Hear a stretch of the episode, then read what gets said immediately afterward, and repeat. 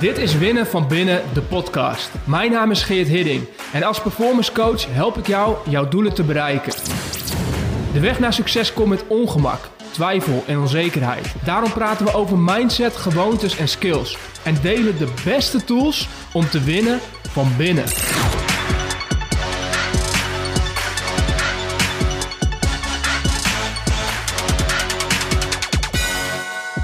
Wist je dat ieder van ons een deel van zijn leven druk bezig is geweest om te overleven? En dat deel heeft vaak te maken met een deel van ons leven waarin we jong, klein en afhankelijk waren. Dus de jongere versie van jou heeft een tijd lang in een soort van overlevingsmodus gestaan. En dat is in bijna alle gevallen niet letterlijk overlevingsmodus, want er was niks aan de hand. Uh, je hoefde echt niet voor je leven te vrezen. Waarschijnlijk was er voldoende eten, had je een dak boven je hoofd, um, was er veiligheid, leefde je in een vredig land. Um, dus was je niet letterlijk aan het overleven, maar het brein dat toen achter het stuur stond, jouw oerbrein, die had het idee en had de indruk dat hij wel aan het overleven was. Dus die was continu op zoek naar de beste manier om, um, om te overleven. En dat komt doordat het grootste kenmerk van het oerbrein is dat die gericht is op overleven. En vroeger was het zo, toen dat oerbrein ontwikkeld is, was het zo dat als je niet bij de groep hoorde, als je um, verstoten werd, uh, dan uh, betekende dat dat je dood zou gaan.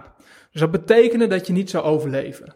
Dus op het moment dat we opgroeien, hebben we allemaal een overlevingsmodus in ons ontwikkeld.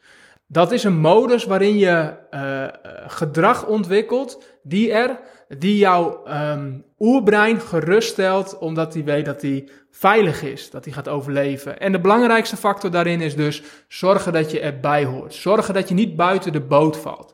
Zorgen dat degene waar jij van afhankelijk bent, je vader en of je moeder, dat die um, voor je blijven zorgen. Dus wat je daarin ontwikkeld hebt is uh, bepaald gedrag dat ervoor zorgde dat je zou blijven staan. Dat je zou blijven leven. En waarom deel ik dit? Omdat het ontzettend belangrijk is om bewust te zijn van het feit dat we allemaal een overlever in ons hebben. En niet alleen dat, maar dat je ook leert ontdekken uh, welk gedrag die overlever in jou liet zien. Dus wat, welke stijl, welke modus of welke strategie, kan ik beter zeggen, die overlever in jou heeft gekozen om te overleven tussen aanhalingstekens.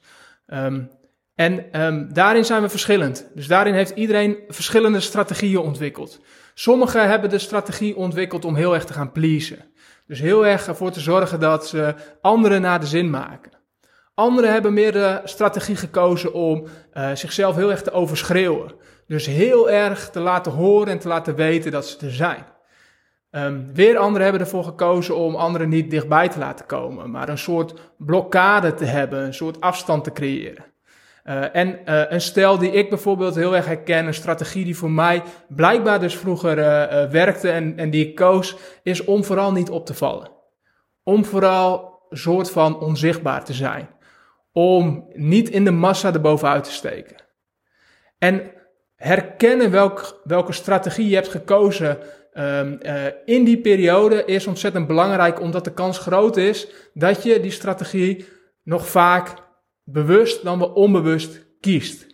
Dus dat gedrag wat je ontwikkelt als kind, die overlever in je, dat is waarschijnlijk ook gedrag wat je door de jaren heen bent vast gaan houden. En als het spannend wordt, of als het moeilijk wordt, of als het ingewikkeld wordt, zou dat als eerste de kop kunnen gaan opsteken.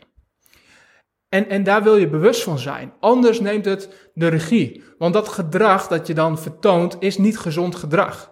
Uh, dat gedrag, dat is het moeilijke ervan, levert je vaak op korte termijn wel iets op. Hè? Je bent er waarschijnlijk ook voor een deel heel succesvol mee geworden.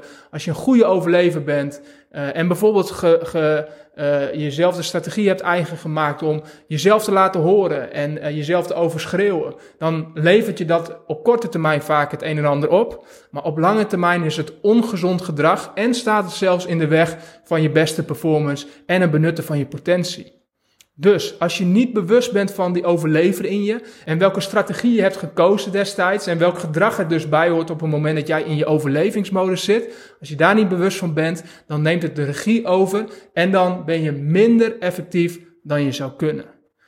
Dus de boodschap voor vandaag is: 1. Wees je ervan bewust dat we allemaal, ieder van ons, een overlever in, in ons hebben het, het kind in ons dat bezig is om te overleven. En dat is niet een realistische manier van overleven. Dat, dat, dat oerbrein dat aangaat, dat um, ziet de wereld als een groot gevaar, terwijl dat, dat totaal niet het geval is.